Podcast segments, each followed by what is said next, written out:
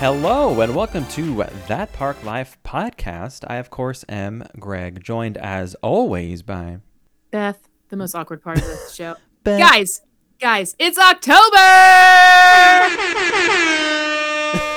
it is fall, y'all. we made it to October. We I know my made it. house has already been decorated for 30 days, but listen to this. Okay, I have a story for you. Okay. Not really a story, but um okay, so once October hits, you know, we go look at all the streaming things because they all have like little like tag names for things like Mhm. Hulu has Huluween and whatever. So you go look and see what they're all offering, all the streaming devices. Um, well, earlier in the year when Disney Plus came out, or it was last year, but like I think it was this year that we watched it. I don't know. Have you ever watched Mr. Boogedy? No, Okay, never so apparently, of it. Okay, it's on Disney Plus. It was a Disney like movie, whatever, like a Disney Channel thing that came out, and Doug grew up watching it. It's really dumb, like real kitschy, and you- but there was like a couple big names, big name actors in it that you're like, oh, interesting. Anyways, so we watched the second one this past weekend. I was dying. It's called Bride of Boogedy, which really doesn't have that much to do with the bride, but like uh, Gene Levy is in it. Um, there's a couple other people, but I was just like, I would love to just interview him and be like, now let's talk about Bride of Boogedy. just to get his reaction and be like, seriously, do you remember this movie?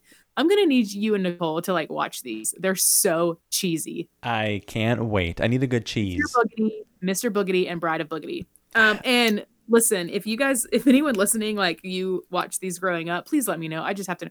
I'm like, Doug, first of all, I just first of all, I was like, I'm surp- actually kind of surprised that your mom let you watch this. Um, like it's not like that bad, but just because there was a lot of things that they didn't let them watch when they were younger. 1986.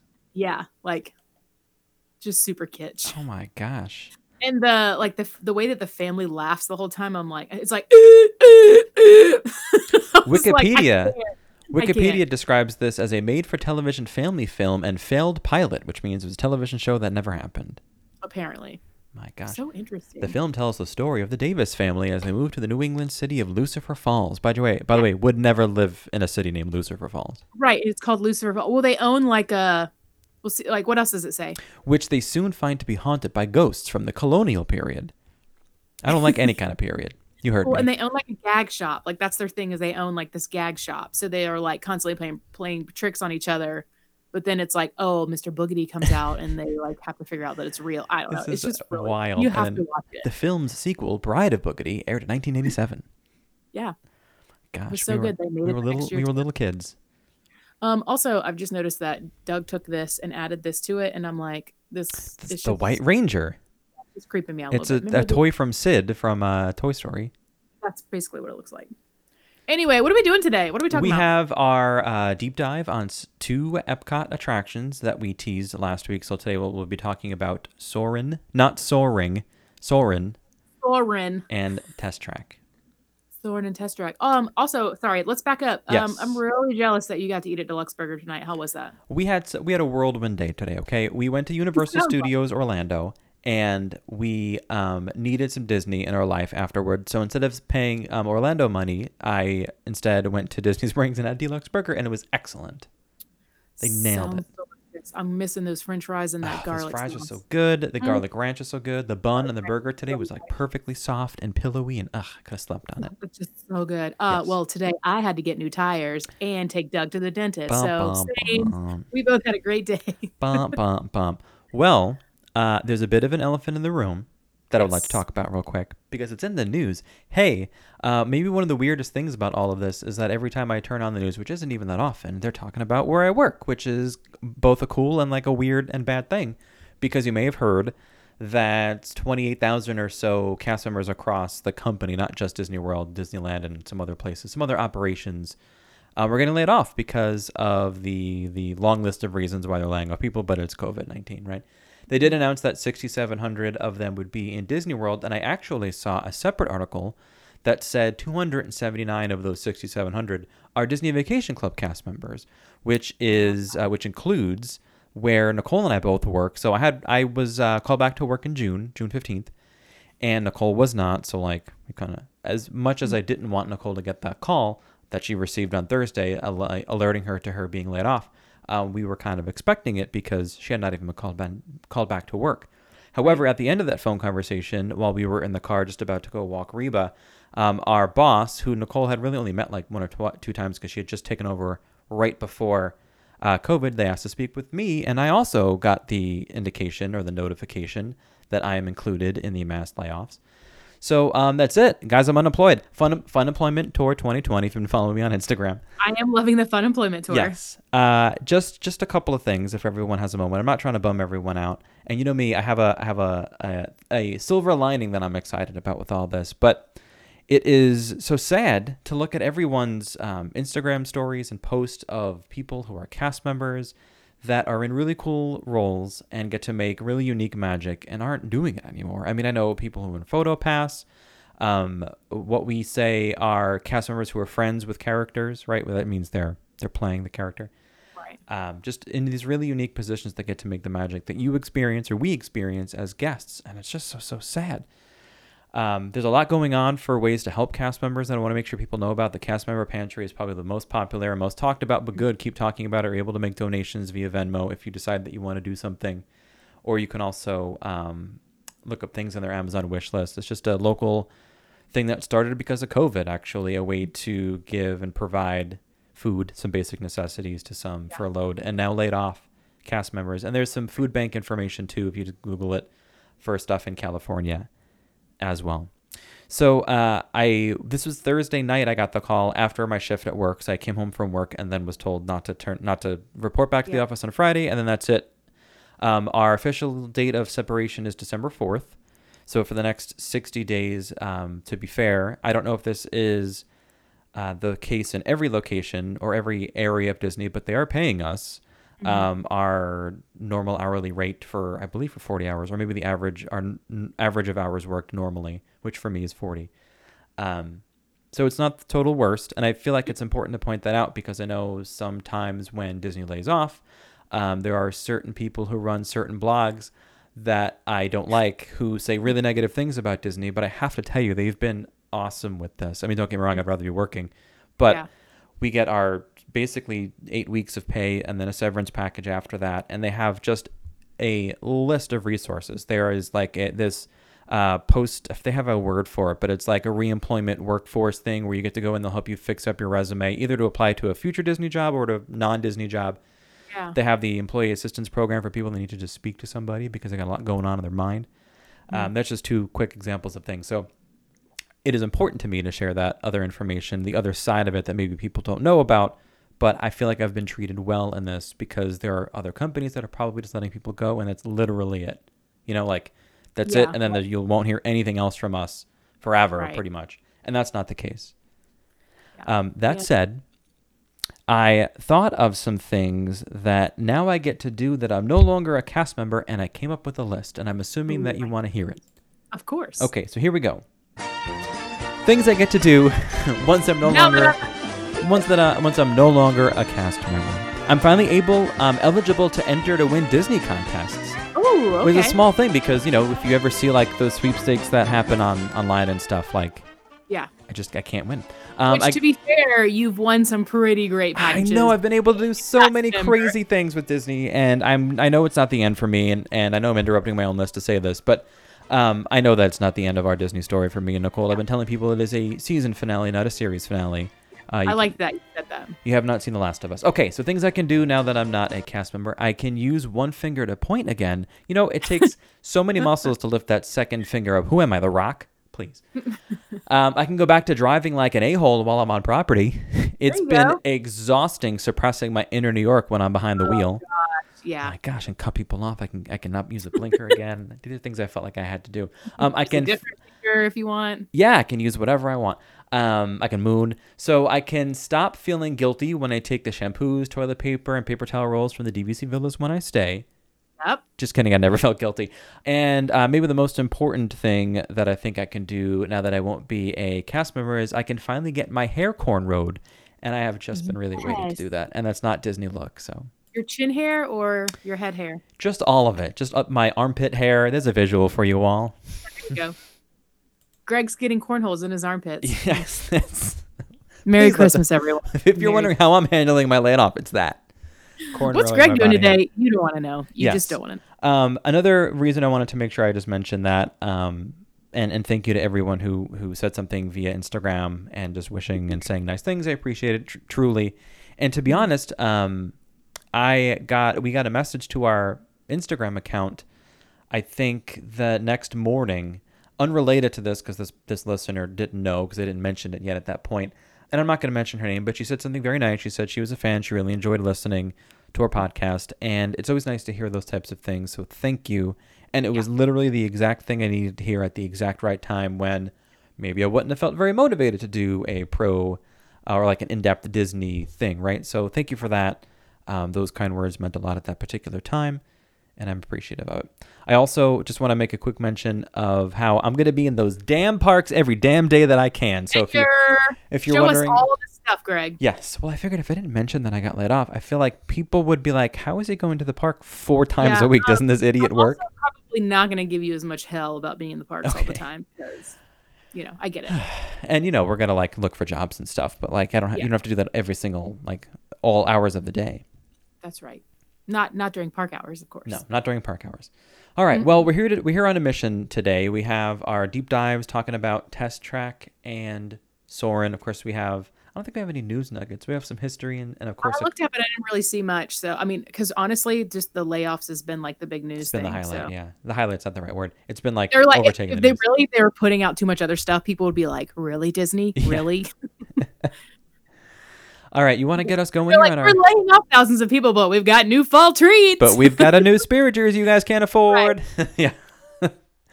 um, do you want to get the ball rolling on our on our first half of our deep dive I'm today? gonna start us off. Only got twenty dollars in my pocket. um, sorry, that turned into a different song. All right, today I am covering test track for you guys. We don't have any music, do we? okay, I'm gonna start with what Disney says, and bear with me. I have a lot of notes. I feel like I looked at your notes, Greg, and I was like, why do I always have so many notes? I, feel I may like. add it a little bit more since you saw them. All right, what Disney says it says design a virtual concept car and put it to the test on this thrilling high octane attraction. Take the ultimate test drive. Cruise over to the gleaming Chevrolet Design Center to create your own virtual concept car. When you're done, buckle up in a six passenger sim car and take it for an exhilarating spin on the test track. Rev through uh, rough terrain and obstacles along the winding circuit. Accelerate through straightaways, maneuver switchbacks through inclement weather, high curves banked at 50 degree angles, and scale hills up to three stories high reach speeds of up to 65 miles 65 miles per hour as you put your car through its paces. After each test, check the scoreboard to see how your vehicle performed. Make and share a commercial for this is really long. Make and share a commercial for your design. Race your car again on a miniature virtual test or pose for a picture with your vehicle against a dramatic backdrop for souvenir of your supercharged day. Question: If you had to place the person who speaks that accent somewhere in the country, where would that be? I have no idea. Okay, good. I like that. I meant to, by the way, I meant to ask you. Sorry, this is like way off topic, but did you see the new South Park episode? No, you're the f- second person in like the last 24 hours to ask me about it. Yeah, you guys just need to watch it because they came out with a COVID special. Yes, so, and it involves Disney. I've, I've heard yeah, quite a need- bit. Oh, and I think someone who quote invented COVID is a famous Disney character. yeah, Okay, Yeah. that's what you I've heard. go. You need to go watch it. All right, let's talk about the origin story. So I'm gonna go back a little bit. So the World of Motion, sponsored by GM, was the uh, was the opening day attraction that was in the space. So GM was the former tenant. It was the transportation pavilion at Epcot. Opening day attraction. So 1982. It closed in 1996. We're gonna go through all that, whatever, to make way for Test Track. Um, but I wanted to tell you a little bit about World of Motion if you, any of you guys don't remember. But basically, visitors would board moving four to six person Omnimover vehicles, and they'd be taken through scenes that were populated with audio animatronic figures, and they'd have like projections and special effects and stuff like that. Um, and it was basically a look into the history and achievements in transportation. So they sh- would show scenes from the invention of the wheel right up to present day and beyond. When the sponsorship expired, GM was in the process of conducting layoffs and cutbacks. Funny we mentioned that Uh-oh. today, right? Yeah, so they were in the process of doing layoffs and cutbacks, forcing the company to like talk about whether or not they wanted to sign another sponsorship sponsorship agreement. Um, and then they went ahead and decided that they would, but they wanted to change it up. So um, they just wanted something new other than the world of motion. So the new ride would focus specifically around their automobiles rather than like the history of transportation. So they- that's what they change it up for was something more, I guess, like specific to them. So in 1976, Imagine. Imagineers- in 1976, like we're going back a little bit, Imagineers actually visited GM's Milford Proving Ground, which I was like, "What is this?" Yeah, what is that? Um, that's basically a automobile testing facility. It was the uh, nation's first testing facility um, that had opened in 1924. So Imagineers went to visit there, and then they went back for a second trip, and that's Hmm. kind of where they got the idea for Test Track. okay. They're like, "Oh, well, we want to talk more about our cars and stuff, but let's like kind of build it around this facility." So uh, the World of Motion closed January 2nd of 1996 to make way for the new attraction. Meanwhile, the elevated track was already being built outside of the building as part of like this high speed test portion of the ride, which began in the fall of 1995. So the fall they started construction. World of, World of Motion closes in 1996, but then the soft opening to the attraction didn't happen until December 19th of 1998 Ooh. and the ride didn't actually open until March 17th of 1999. So they had a lot of setbacks. We're going to talk about some of those things. Um, because they were like, why did it take so people are like, why did it take so long for this to open? And even with the setbacks and things that didn't work, they said after the grand opening, they still suffered from a lot of frequent downtime because of things that didn't work. Wow. All right, I'm going to go into some construction info and statistics. Originally guest road and test vehicles in a GM testing facility through a series of assessments to illustrate how automobile prototype evaluations were conducted. So the highlight of the attraction obviously was the speed trial on the track around the exterior of the building, which tops out. I, so it's, they say 65, but I read a couple other things that say 64.9 miles per hour hmm and that at the time made it the fastest Disney theme park attraction ever built. Um, the interior shows a simulated test lab, including test dummies and damaged cars. The cars used on the ride were designed to resemble the look of a test car that is used to go through multiple safety tests. The first problem that they that Imagineers had was that the wheels used on the ride ve- vehicles could not stand up to the demand of the ride course and speed. hmm So that was the first thing. Um, for Test Track to run with the highest hourly capacity possible, they need 29 ride vehicle- vehicles. And the ride pro- programming system also couldn't could only handle operating a maximum of six, six blah, blah, blah. A maximum of six cars over the layout of the ride, and the system suffered a lot of crashes because of that. So they had like physical things, they had software issues. Um, the original software was actually like thrown out and they eventually had programmers come in and they were able to get the computer system um, up to be able to run the 29 ride, ride vehicles at once Hmm. so that was like one of the main issues um, this is what made me laugh i had to throw this in there because this note i got i get a lot of this stuff from wikipedia because it like comes from all these other sources but Okay. it says- despite some rumors about rain affecting the outdoor segment park officials assured that weather issues were not a factor in the delay Yeah. Okay. they were just waiting for it to be a delay later on in life. Um, so, all right, manufacturer company. The company's name is Dynamic Attractions. Uh, the designers obviously were Imagineers and General Motors Corporation. It costs an estimated three hundred million dollars to make this attraction, Whew. which I thought, yeah, I was like, what? The music was done by George Wilkins um, and Paul Leonard. Max speed we talked about was sixty four point nine miles per hour. The site area is one hundred fifty thousand square feet. Um, rides the vehicle type is a slot car. You, there's six riders per vehicle, two rows, three in each row, and it says the duration is about five minutes. Okay. I remember it being That's- a long attraction. Yeah, it's a pretty long, longer attraction. Um, okay, here's where I can get. I'm going to get a little bit long winded on you, but how it's changed over time. So, on January 6, 2012, Disney announced that they were going to renovate Test Track during the second and third quarters of the year, and then reopen the ride by fall of 2012. As part of that update, they changed the sponsor just from GM to Chevrolet. So they wanted to go like kind of make it even more like specific. um, more specific, yeah, Mhm. with the Chevrolet. Uh, the new addition includes a pre-show area where guests design a new car for testing in the Chevrolet Design Center. Then they board Test Track's existing six-passenger ride vehicle, to be known as Sim Cars, to see how their design fares on the center's driving course. Uh, the experience concludes in a renovated showroom featuring current and future Chevrolet products. So, for those of you who remember, you'd like enter into the showroom at the end, and there'd be like cars there yeah. which they still do that, don't they? Yeah, I mean, it's been. I'll be honest, it's been a little while since I've been there, but yeah, Yeah. they've always shown like cars of the future over there. Yeah. um, or it's just yeah, like cars that are coming out Yep. later on. Um, and then the refurbished attraction also it first opened to guests during a soft opening on December 3rd of 2012, and then the grand opening was December 6th. So here I'm just gonna go through kind of like how it was before, like the queue, how it was before the ride or whatever, and, and then the sh- the show after, and then I'll tell you what it was after. Okay. Um, so the queue before, so during the first part, guests viewed us. So this was the original one. Um, guests viewed a sample, repair, and test shop. As guests entered the queue in the Welcome Center, they were shown tests performed on cars and parts before being released. The queue wound by different tests for tires and car doors, um, a chamber for radio receivers, and an area for crash test dummies to be tested.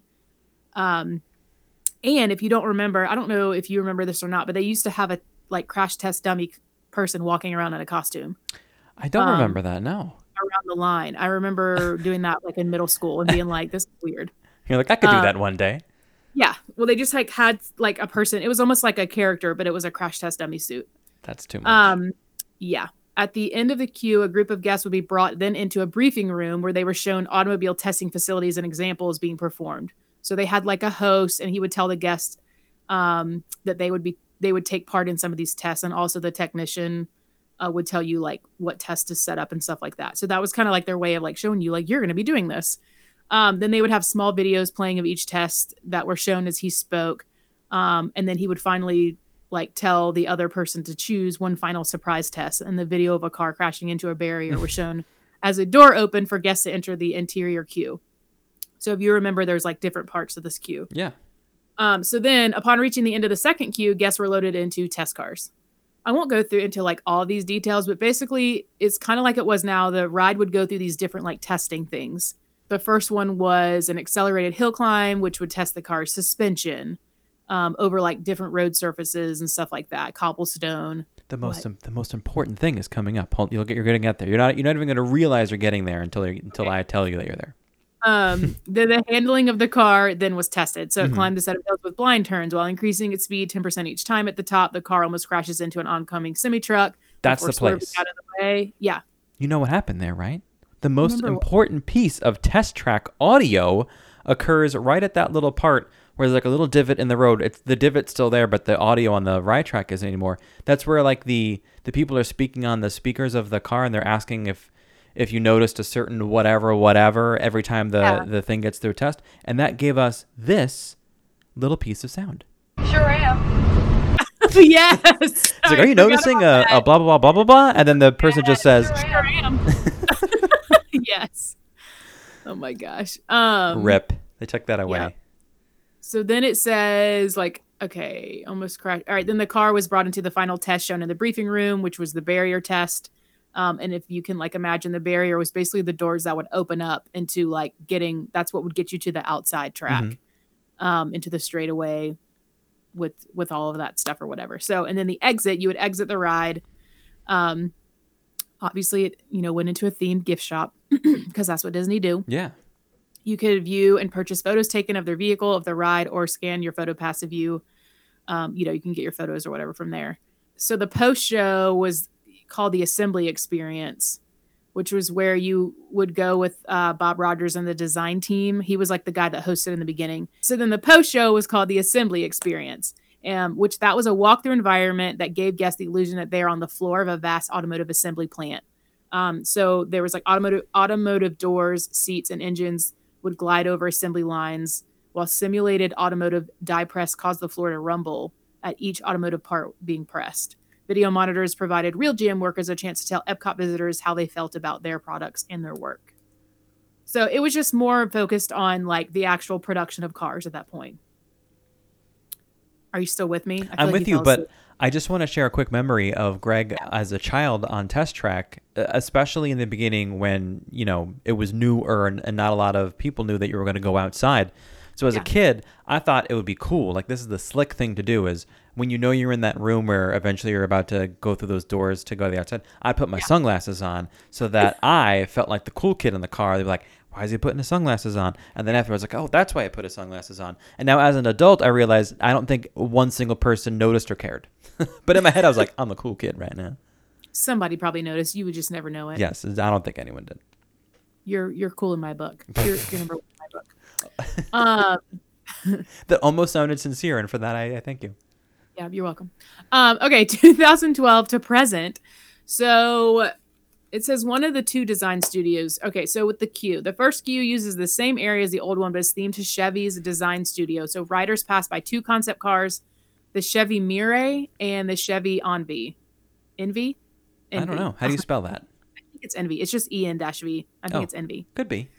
Um people are going to be like seriously beth? Anyway after the standby queue leads a section where leads you into a section where a small model car is drawn on three projections while one of chevrolet's employees discusses the design process for cars. Um so obviously the older version was more about production of cars. This is more about design. So then the standby queue goes by a large touchscreen where riders can take tutorials on how to design a car. Once at the front of the queue, riders use their magic bands and park tickets, whatever you have with your RFID on it, um, where you like wait for the doors to open leading into one of the design studios. So that's where they put you in the little like bubbles of the numbers to go into the studio. Mhm. Once you're in the studio, you have a set amount of time, which depends on how busy the attraction is, to design your own Chevy custom concept vehicle. And that's the one that's going to be tested on the sim track that you're in. So based on the four criteria. So this is what they're um, based around capability, efficiency, responsiveness, or power. Once the time expires, you move to the second queue, which leads you to the boarding area. So, um, side note for so something that was newer, the fast pass queue, um, riders go directly to the main design studios. For single riders, um, they basically like pick a pre-designed vehicle. Yep. So you bypass that all is- that. yeah, so that's one thing. It's like, well, if you want to go through that whole experience of designing a car, you don't get to do it with, with single rider or fast pass. Um, so once guests select their vehicle, they move to the same second queue while waiting to board the SIM cars. All guests must scan their magic bands and you know while you're waiting there to get in your car for them to like test your car, um, which is the Chevy Concept, sorry, Chevrolet Custom Concept Vehicle. All right, so then you get on the ride and it goes through the different things, but they're like obviously they're testing different things now. They've updated all of those. I love how this was like you put a seatbelt on because they never never mentioned that before, and I'm like you always had to wear a seatbelt. um, test is like capa- capability test. You know, it's the same. It's the things we like that we talked about, which was um, capability, efficiency, responsiveness, and power. Um, Power. And then power. Power is the final test, and that's kind of where they get you up to that one point where you go through the doors. It says like for the power test, it says it stops for a moment. It then accelerates through flashing purple arches toward a wall with the ride's logo on it. Just as it reaches the wall, the door split open and the car exits the building. The sim car accelerates along a straightaway until it crosses over Avenue of the Stars, at which point the track makes a 90 degree turn, then a 270 degree left turn, circling over an employee parking lot. Exiting the turn, the sim car then travels back down another straightaway before making a complete counterclockwise circle around the ride, ride building. Um, the post show then you basically go in, you can use the design that you've made in the showroom to look at different things. It's a Chevy showroom. They have Chevy cars in there now. Um, so you can check out some of the newest vehicles. You can take virtual photos with your design car. I remember them having like Chevy like car representatives walking around. Yes, I don't know how long that happened, but for sure. And I don't like you thi- could like get in the cars and touch everything. Oh yeah, I mean I don't know about now, but you could, and they would like they get your information, and then and I remember giving them information one time, and they must have this was way like back in the day, but they emailed me. I was like not an old enough person to buy a car, right. um, and I was like, cool, thanks for this email. I'm not going to buy a car from you. Right. But it, I mean, it's almost like I feel like there were some. I, I feel like you could buy a car if you wanted to. I think you could certainly get the ball rolling for sure. Yeah. Because I mean, I remember them talking to people and being like, "It, it seems like they're buying a car." It was weird. Anyways. Um, all right, you ready for my last other cool facts? Yeah. All right, cool facts. Shortly after its opening to improve capacity, Test Track was one of the uh, first rides at the Disney parks to employ a dedicated single rider line. Mm. So that was one of the, I and I remember that. I remember because people were like, "What is a single rider line? Like, what is that?" Um, the six seat six seated cars were often left with empty seats, as most riders arrived in parties of two or four. Um, the single rider line helped each car leave full and reduce queues. So that was one of the reasons why they did that because they looked at the data and were like, "Well, if we do a single rider line, we can fill this in a lot better, get more people on each Yeah. um, like each round." And then you get a stranger in your photo pass. That's right. Um, after the ride closed on April 15th in 2012, the, for renovation for renovations, barriers were placed along all the walkways leading to either the entrance or exit of the ride, and a musical show called Test Track All Stars was added in front of the former main entrance. I don't remember this. Oh, this w- and this ran from April 15th to December 4th, Of what year? uh, 2012. Oh, like Yeah, they, they had like a show, like a musical show. oh my gosh. And then my last little tidbit here, and I'll shut up, is many World of Motion logos can be found throughout the attraction. Oh really? These logos, yeah, these logo logos are references to the old attraction, obviously, and they can be found on trash bins, murals, and the attraction's main sign. Interesting. They put it on trash bins. So look for those. Probably that probably was like an early on thing that they were like, whatever, just put the same trash bins out. We'll fix it later. We're not going to pay for new trash bins. Probably not. Uh, one thing I know about the old ride vehicles, and I don't know how much of the old ride vehicle went to the new ride vehicle. Are they basically the same? Anyway, the old ride vehicles, um, although you could only see four wheels, they each actually had 22 wheels. It's a lot of wheels. That's a lot of wheels. I That's why they had a lot of issues with the wheels. Could be. That could have been the reason. Um, I do want to mention just a brief aside about Chevrolet, and actually, incidentally, the um, Avenue of the Stars, which you mentioned. So when the track goes outside, you go over the Avenue of the Stars, and like that big cir- the big circle. If you look down on the ground, there's like the big test track logo and stuff. But for work, um, I have had the distinct pleasure of driving up and down Avenue of the Stars back there, basically doing a perimeter of the of the outside of the park, the park you don't see from inside the park, and um, General Motors, almost said General Mills. We're not talking about cereal though.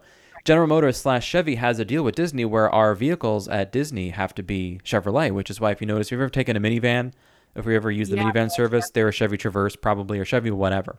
Right. Um, however, at Disney Vacation Club, some of our vans are Ford vans. And incidentally, we were transporting guests uh, either to or from Epcot backstage at that on this particular day when a VIP representative from Chevy happened to be on Disney property back behind backstage at Test Track and saw one of our Ford vans go by. And um, other than threatening some jobs of some people above me, that then led us to having to cover the Ford logos on all of our vans because Chevy Oh is the is like the preferred Yeah. or the whatever dealer of Disney. So I I didn't know that it went so far as to that. Yeah. They're like, uh, just so you know, that's a breach of contract. Yeah, it's something. We we were really going to get in trouble. Not me personally, but you know the our our operation was going to get in trouble. Um, Yeah. So we did that. So if you're ever driving around and you see like those the non buses, basically, chances are it is a Chevy vehicle or it's another vehicle with their logo covered Nice. because of the Chevy police. So I'm going to take us across the park over to the Land Pavilion. And uh, although I feel like I haven't done Soarin' a lot lately, Nicole's like not a fan of screen rides because it messes with her motion sickness. Well, that's why I have the same issue, but if I make sure that I'm in the middle, okay. then I'm totally okay. That's usually what I, and I just ask. Honestly, guys, if you go to Disney and you know where you want to sit, just ask them. They'll let you do it. You may Yeah. have to wait like one ride extra, but usually we sit in in the middle on like the top row because then you don't have feet hanging in your face. Yeah. So we did um we did that exact thing when we went maybe a month ago. So even now during COVID times, if you ask, just Yeah. be nice when you ask. Yeah. And uh, and I'm sure they'll do what they can to help you out. So as always, we'll start with our uh, how Disney describes this attraction. So this is technically Soarin' around the world, and we'll talk about its other variations uh, over time. But Disney says, take a flight on a breezy, airborne adventure as you hang glide above the breathtaking wonders of the world. Feel the thrill as you're raised high in the air and swept from one scenic locale to the next. See the world's wonders, natural and man-made, like you have never before. No mountain is too high, no landscape is too far. They say. So ain't no mountain high, ain't no valley low. That should be their theme song. Ain't no river wide enough, baby. I don't know how they didn't get the rights to that song on this. So Mm, you may know that this is based on, or really came from, an attraction over on the West Coast, and that was Soarin' over California. That was first conceived in 1996. So it's going back quite a bit in time. Ancient. Ancient, really. I mean, that was before. I don't know what that's before, but before Animal Kingdom even opened. So anyway, uh, in 1996, they were working on it over on the West Coast, but Disney had to put it on hold because they couldn't perfect the technology to create what they wanted to be a realistic simulation of flight over California. One of their original ideas was uh, kind of like a takeoff of the moving clothes racks at dry cleaners or like laundromats and stuff. You know, like where they're like all individually there, or Cher's closet from Clueless.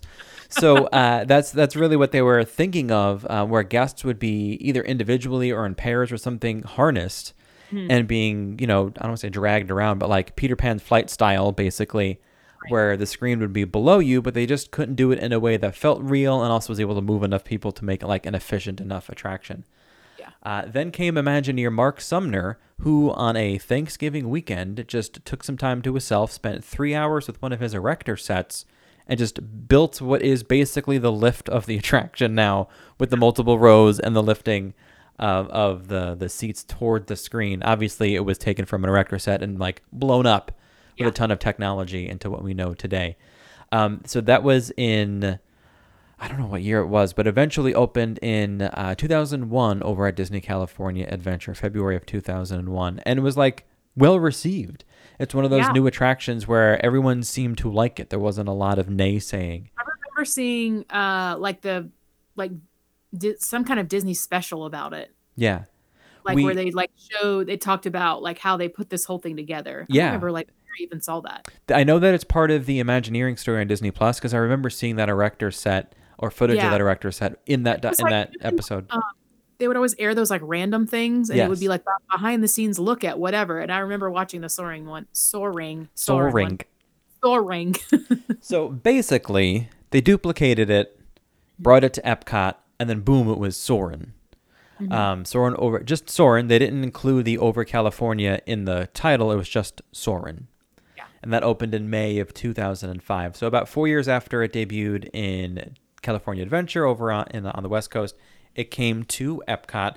There was a special dedication ceremony when it opened featuring Patrick Warburton, who you may know um, as the voice and even the actor within the pre-show video. He'll always be Joe from Family Guy, though I can't unhear that basically.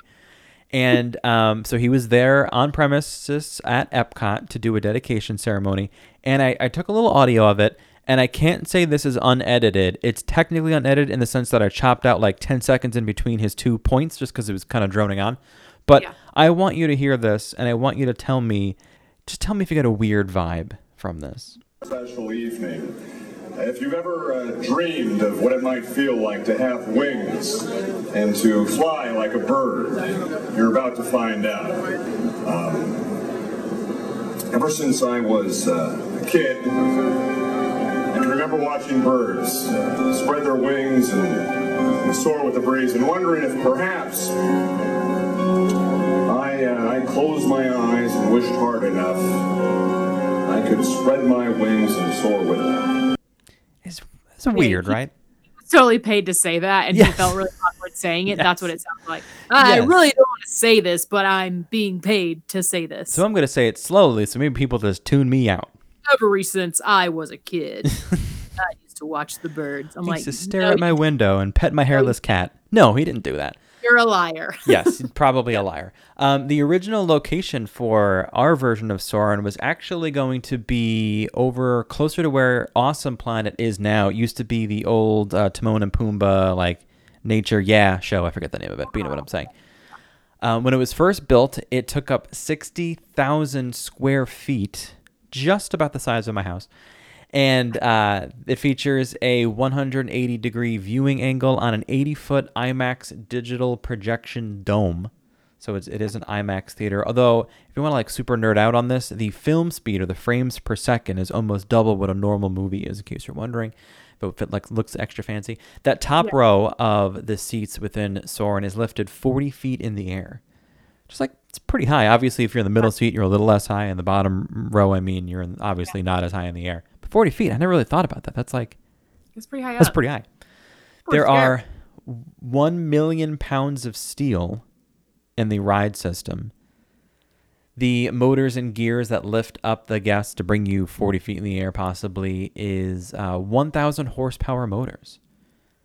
It's like some some fast cars, basically. If they were, if they were, if those engines were in cars. The seats themselves feature individual fans that are quietly blowing air. Instead of blowing on the back, though, they actually use that cover, you know, that like kind of makes it feel like you're on a hang glider thing. Um, it's I guess at least semi hollow because the air is blowing from the back and then down in front of you individually Ah, and okay. quietly so you can't really hear it.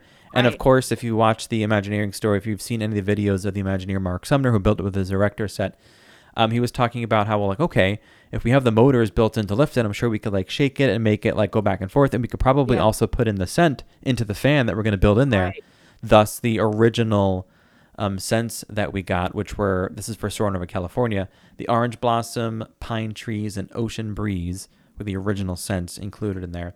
They also went with a mesh seat to allow those wind machines to blow breezes over you, so it felt like they were actually going past you. And then if other breezes were coming Yeah. from another direction, you'd feel like the air was qu- like kind of all around you, as opposed to just stopping when it got to your back. Cool. Interesting concept. Um, originally, they had only two concourses, and each could hold up to 87 guests at a time. Okay. Um, they they wound up to, to change that uh, through time. We'll talk about some changes coming up later. The soundtrack for this attraction is original. Someone composed it. It was its own thing. It wasn't you know wasn't taken from like other movies or other international property uh, intellectual properties. It was its own thing. The queue has an airport terminal vibe. It's meant to make you feel like you're in an airport terminal. I mean, if you look at the costumes, those are like flight attendant Yes. costumes for a lot of Bye the bye cast. now. Bye bye. Um, nowadays, you can play the Soarin' Challenge within the Play Disney Parks app.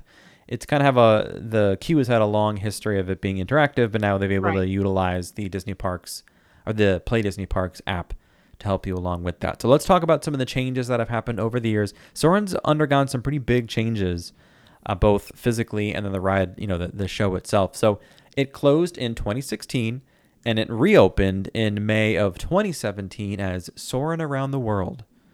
So they wanted to change or, you know, get away from mean- the just California. Yeah, I was like, the original was it wasn't called Over California, but it was California, right? And over there, they called it Soarin' over California, but when they brought it to, uh, was it to America, to Florida, they just called it Soarin', and you were flying But over California.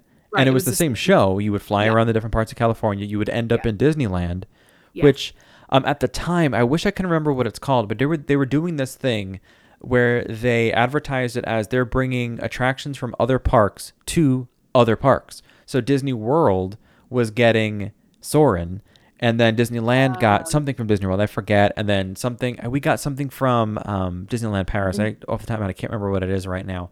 Um, but that was they were like that was how they were spinning it. I don't know if they did that just just because they wanted to move Soarin' or they were looking to move some other rides. But conceptually, that's like kind of a cool thing. Like, oh, we're going to trade some rides. So eventually, they wanted to take it away from take Soarin' away from just California and make it more of a universal thing, and even something that really fits into the vibe of Epcot, which is like kind of world traveling while not Yeah. having to leave Epcot. So they brought in a bunch of locations, and I want to read these locations to you because I my mind was blown, and maybe I'm stupid because I thought for sure this was a location that one of the locations they show you was one thing, and it's to- something totally different. Okay, so Oh, here are okay. the here are the locations that you see in Soarin' around the world. You get the Matterhorn in Switzerland and Italy, which makes sense, kind of like a nod to the attraction in yeah. uh, Disneyland Park. You get the I can't pronounce this. Okay, it's in Greenland. The Isfjord in from Greenland. Sydney Harbor from Sydney. Oh gosh, I thought the other that the German the Greenland one was hard to pronounce. This is the Neuschwanstein Castle in Bavaria, Germany. Which is the Cinderella castle. Oh, you know what? That as I'm reading, I'm like that. This sounds familiar. That's the real castle that the Cinderella castle It was based like, inspired by. Yes. I wonder how much of this is really nods to Disney things because obviously, you know, Finding Nemo wasn't just about Sydney, Australia, but like they Right. they sure mentioned it a lot. So you have the castle that inspired the Cinderella Castle, Kilimanjaro National Park and Mount Kilimanjaro in Tanzania. Kilimanjaro, of course, is featured Mm-hmm. Over the- in Love the good dirt smell that they pipe. yes, of course, Kilimanjaro, like the safari over in Animal Kingdom. Right. Great Wall of China from China, the Great Pyramids in Egypt, the Taj Mahal, the West and East Mitten Butts or Buttes. I, let's just call it Butts. that. But the buttes in Monument Valley, Arizona. Arizona Monument Valley was the one of the locations that inspired Big Thunder Mountain, if I remember correctly. okay. Um, so now that I'm It reading this list, I think it's it's definitely Butte, but like who doesn't love a good butt? because like I used to live close to a place called Crested Butte, and it was like but but anyways anyway. Crusted Butt was the name of it. Cresta Butte. Cresta Butte. Okay. It's in the Um, Colorado. now that I'm reading this list, these are definitely nods to some attractions and some things. I don't think it's random. They happen to choose the same Monument Valley that it went to inspire Big Thunder Mountain. Right, right. Um, the Lau Islands in Fiji, the Iguazu Falls, the Iggy Azalea Falls in Argentina. Here's the thing, dumb Everyone, Greg, everyone thinks that that is um, you call it. Niagara Falls. Niagara this, Falls, This it's not. stupid dumb A who is in the seat who has seen Soarin'. I can't tell you how many times like, oh, I, and then I went to Niagara Falls for work. This is before Disney. And I was excited to go to Niagara Falls. One like, because this isn't it. No, well, and so then here's the thing: I went to Niagara Falls for work, and I was like, "Awesome! This is like where the the uh, the office had been because they had their the wedding episode. They were fine, so I was like, all cool." And then I go mm-hmm. see Soarin' after I'd been there, and then it comes up on the screen, and I was like, "Oh!" I remember even turning it in the call and be like, "Oh, I've been there before." And then I read this list, and I'm like, "Oh my god!" That's a set of falls that, that no one cares about in Argentina, and then I felt dumb. I guarantee you, like ninety percent of the people think that that's Niagara Falls because they don't pay attention to the map. Like if you're if you're waiting for Yeah. the next, thing I don't watch the whatever, map. You watch. Well, I always watch the map, Yeah. but you can see it's like that's not where that ends. Okay, here's the thing.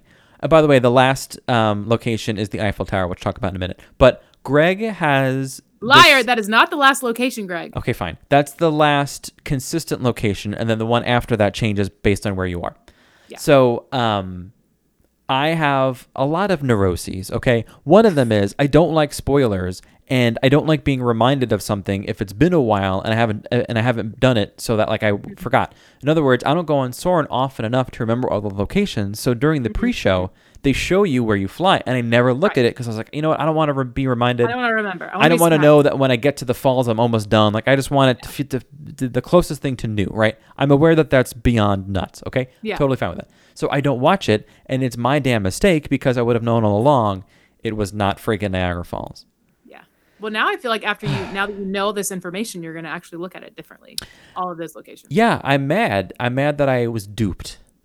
Hmm. I think they did So it up. I was bamboozled, Disney apologizes. hoodwinked to think it was Niagara Falls, even though they never once misled me. I'm just stupid. Okay. so uh, after the falls, after the Igazea Falls, or the Ig, Iguaz, Ig, Ig, Iguana, I don't know how to pronounce it. Okay. Um, after that is the Eiffel Tower in Paris, which is certainly a point of contention for some people who can't get over the curvature of the Eiffel Tower if you're in the left or the if you're in the Yeah, you're first or last column of That's one of the main reasons why I like to sit in the middle because I'm like, if that if I see that stupid tower turn like that, I'm gonna be real mad. I don't know. I just on my uh, maybe especially now in life, but on the on the list of things that bother me, the curvature of the Eiffel Tower has not bothered me. It bothers me. I can handle the curve. It bothers me because I've spent a lot of money to be there, Okay, then go go to actual Paris and I only get. Well, we're trying to do that, Yes. so for our um. So uh, you know, as a thank you for for help supporting us on Patreon, we've been offering some extra episodes. I'm going to tell my Paris France story. I think, Okay. and when I actually went to Ooh, Paris yeah. France on one of our uh, patron only Oh episodes that we offer. Uh, can't uh, if you want to su- support us, you can do so and also get some bonus Pat content. Chat, you can be part of Pat Chat. Pat Chat. Pat is, of course, our in- imaginary friend. No, Pat is short for Patreon. Okay. So uh, the last scene, of, at least for us at Epcot, is Epcot. Um. When you're in other parks, it's the place where you're from, basically, wherever that park is. The um, one of the changes that happened in this version of it is that, they had a dramatic increase in CGI versus the original. Um, like a lot of it, of course, all of the transitions, as something, a specific example I can give you, those are all CGI. Obviously, the elephant doesn't just happen to toss up a, a cloud of dirt to get you to go from one scene to the next. So those are all or CGI. the polar bear that jumps in the water. Yes. Yeah. Or the or just just everything, right? Yeah. Um, they also added a third theater or a concourse when it opened in 2017. They were anticipating the popularity of the ride to increase, and also they wanted to increase the efficiency of the attraction. It wasn't exactly um, as quickly loading guests as some or other attractions. The Yeah. added theater, though, allowed for about another 500 guests to ride every hour. That's a huge increase Yeah. in number of And guests. yet sometimes the wait times are still what they are. Yes. I feel like once I get into the concourse, it takes forever. Yes. Like it's like the anticipation of getting up there, and then when you get in the concourse, you just feel like, oh my gosh, this is just dragging on. Dragging on. But like, what a wonderful why. vibe in That's one of my like least favorite con- like uh queues to wait in. Really? Yeah, I just I- don't like it. so I learned something about the queue. So my last section here is some other cool facts with the Z. Speaking of the queue, they um, have some technology in some of the lighting up there. You'll you'll know it if you ever see it. It's like the lighting that kind of goes like up and down, uh, like the lighting structures. I mean, they um, simulate clouds passing over you, and when it does it, the lighting dims a little bit when there's a cloud there, and then it gets bright again when the cloud passes. So pay attention when you're there. Now, usually Yeah. I'm, I either have a fast pass and I'm blowing through it, or recently Yeah. because of the pandemic, at least when I've gone, the ride, the line has been 10 minutes or less, and you're mostly just Right. walking. So pay attention to that. Um, two other things I want to mention. Well, actually, I mentioned one of them that the the different parks at the end of the ride depend on where you are. So I cover that. One last thing I'll tell you about Soarin' is that they tell you that you're on flight 5505, which refers to May 5th, 2005, or the opening date of the attraction. Not a random number, and you know how they are. They probably Yeah. aren't doing random numbers. No, it's all intentional. It means something. It all means something. It all does. This makes me want to go ride Soarin' again, even though I Oh, did I it maybe about a month ago. I think it's That's such. one of our must rides. yeah, Like, it's a cool. we It's, have to get on Soarin'. it's its own thing. I mean, they definitely have. I'll say up the ante. They've plussed what Soarin' can be. I think if you were to ask me when they came out with Flight of Passage. Mm, yeah. because the screen is gigantic. You have kind of more individualized row. You don't see anyone's feet, really, and right. it's, it's a. It's a I I do have to do the same thing on Flight of Passage now. Is asked to be in the middle because of Wow, what a diva! wanting. I know I am a diva because I'm like I just don't want to throw up when I get off this, but I really want to ride it, and this really helps. And they've they're always like nice about that too. So that is another one that I'm like, I just really need to be in the middle so that I don't want to yarf when I get done. Um, while we're recording this, I can see Nicole and Reba uh, being walked outside. Good. Um, it does remind me something we don't really talk about that often is some of the products that Stephanie offers over on World Traveler Trading Co. Shout out, um, not just the key fobs that we talk about, but some dog collars as well. I did a quick look because I was curious today. Yeah. There are some Buzz Lightyear dog collars, annual pass holders, Haunted Mansion inspired, Tangle inspired ones, ones that feature uh, Gus, Gus, and Jaq. Right? Oh, I may have the to get may have to get my little one some one of need those. to do it. So if you are shopping on World Traveler Trading, you can of course find the link in the description of this episode. Mm-hmm. But you can use our promo code that Park That Life. Park Life. That Park Guys, Life. Christmas is coming up, and these are great stocking stuffers. Yeah, stock that stuffing. No wait, Add Sto- it to a little stock that stuffing. Stock stuff that, no, stock that stuffing would be what you do for Thanksgiving. uh, you want to stuff that stocking at World Traveler Love- Trading. That Park Life. Using that Park Live. Um, I don't have any news items, and I, I think you said you don't No, no. either, and that's cool. We got Yeah. enough. The news is like weird as it is. It is. Um, instead, let's talk about some history. Ooh. You want to go first? I just want to listen to the music for a second. Let's Turn it up.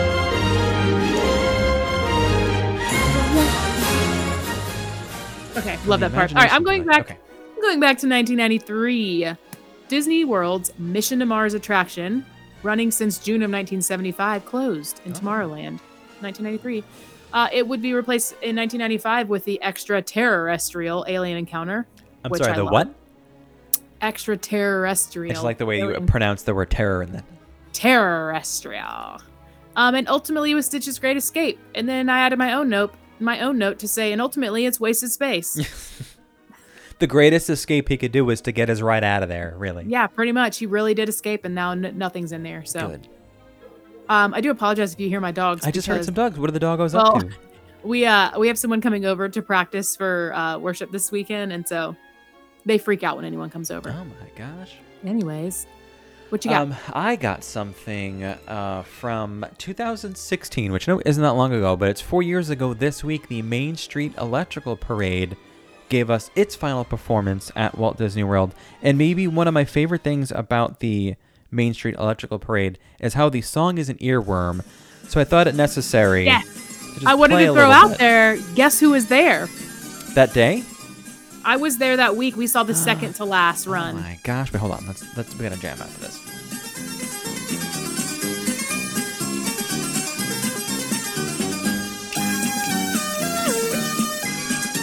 Gotta if you speed it up, you can probably fist bump to that. so Bacon float. also, a fun fact about the Main Street Electrical Parade sound is that it's on the list of songs that the violinist could play at our Disney Fairy Tale wedding. And It happens it. to be a song that Nicole's younger brother hates. Like he just Oh hated God. the main Yeah. electrical. But like we would, she would Facetime him when we were in Magic Kingdom. Yeah. So after Nicole and I were wed, and we were quote walking down the aisle as husband and wife, which I, the reason I put it in quotes is the aisle is maybe ten feet long. So like Right, right. But the, the violinist played the Main Street Electrical Parade per our request, and That's we loved it. I love it. Um, I have a quote, a very simple and very apropos quote, maybe for Greg and anyone else out there that's experiencing unexpected job loss. Um, of course, uh, if you want to follow us on Instagram, you can do so at that Park Life Podcast, or my personal account is at the Disney Greg. My personal account is at the Healthy Hot Mess. Uh, definitely pay attention to our Instagram account because I'm definitely going to be posting a little extra from the parks. So this week we're going to Magic Kingdom on Wednesday, probably going to Animal Kingdom on Thursday, and probably getting something to eat by Saturday because as cast members we're given some extra dining coupons as part of the holiday celebration, and Yeah. ours from last year expire October 10th, and we have three left. So we're Oh. going to be Milk that. milking those coupons absolutely and uh, definitely go into to some parks. And it's been about six months since we've done a survey so i thought i would uh, put a link to one in our the ep- the description of this episode. So if you want to let us know how we're doing if there's anything you want to hear more of anything you want to hear less of please take our quick survey. It's maybe five questions. None of them are required. You're able to skip a question if you need to. And it's totally anonymous. There i am in no way able to tell who said what um, but I will track you down if you see something negative. No, please uh, feel free. Be honest. We want to know that we're giving you the type of show that you want to hear. Good show. And uh, a quote to end our episode today is pretty simple. It comes from the Pixar classic Finding Nemo from your friend and mine, Dory. And she says, just keep swimming. and it is something that I continue to tell myself while I find out what's next for Greg. And this That's is a, true, everyone. as a quick aside, I'm sure I'm not the only one listening to this who is dealing with this type of thing because of the pandemic. So please know you're not alone. Mm-hmm. Uh, happy to talk if you need someone to talk to about this kind of You're thing. not alone. I um I'm here with you. oh That's what he's trying to say. That's what I'm saying. Sorry. And um, you may remember in an episode toward the end of last year, I actually talked about how I lost my job once before, and it was the reason why we moved to Florida, or at least the catalyst that Mm-hmm. Yeah. kind of led us to moving to Florida. And if there's one thing I learned from that entire experience is that things happen for a reason, and you never really know what's on the other side of, of what you're going through, and there is always a reason to hang on and figure out what's next. So True. I'm doing that, and I hope that anyone else that's that's facing this kind of thing is also keeping that in mind and remember to just keep swimming. Thanks, Greg. We appreciate you. I think that's everything uh, from us today, right? That's all we got. We covered all That's our bases. We'll All be here right. next week. What are we doing next week? Who the hell knows? But we, We got a show know, next week. but it'll be good. I got time to figure it out. All right. Bye, true. everyone. Bye.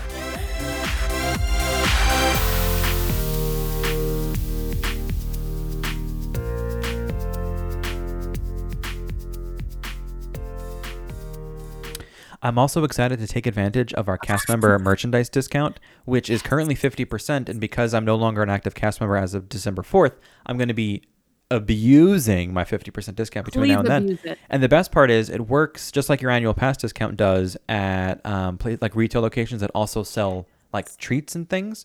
Yes. So I can't wait to try new things uh, over at the Um, confectionery. and what- would. Um, so the reason I bring this up is no, Greg is not losing his mind and spending all of his money without any you know permanent income coming in. Um, I'm still being cautious and still being hashtag wallet motivated and using a discount. Okay, now we meet it. Goodbye, everybody.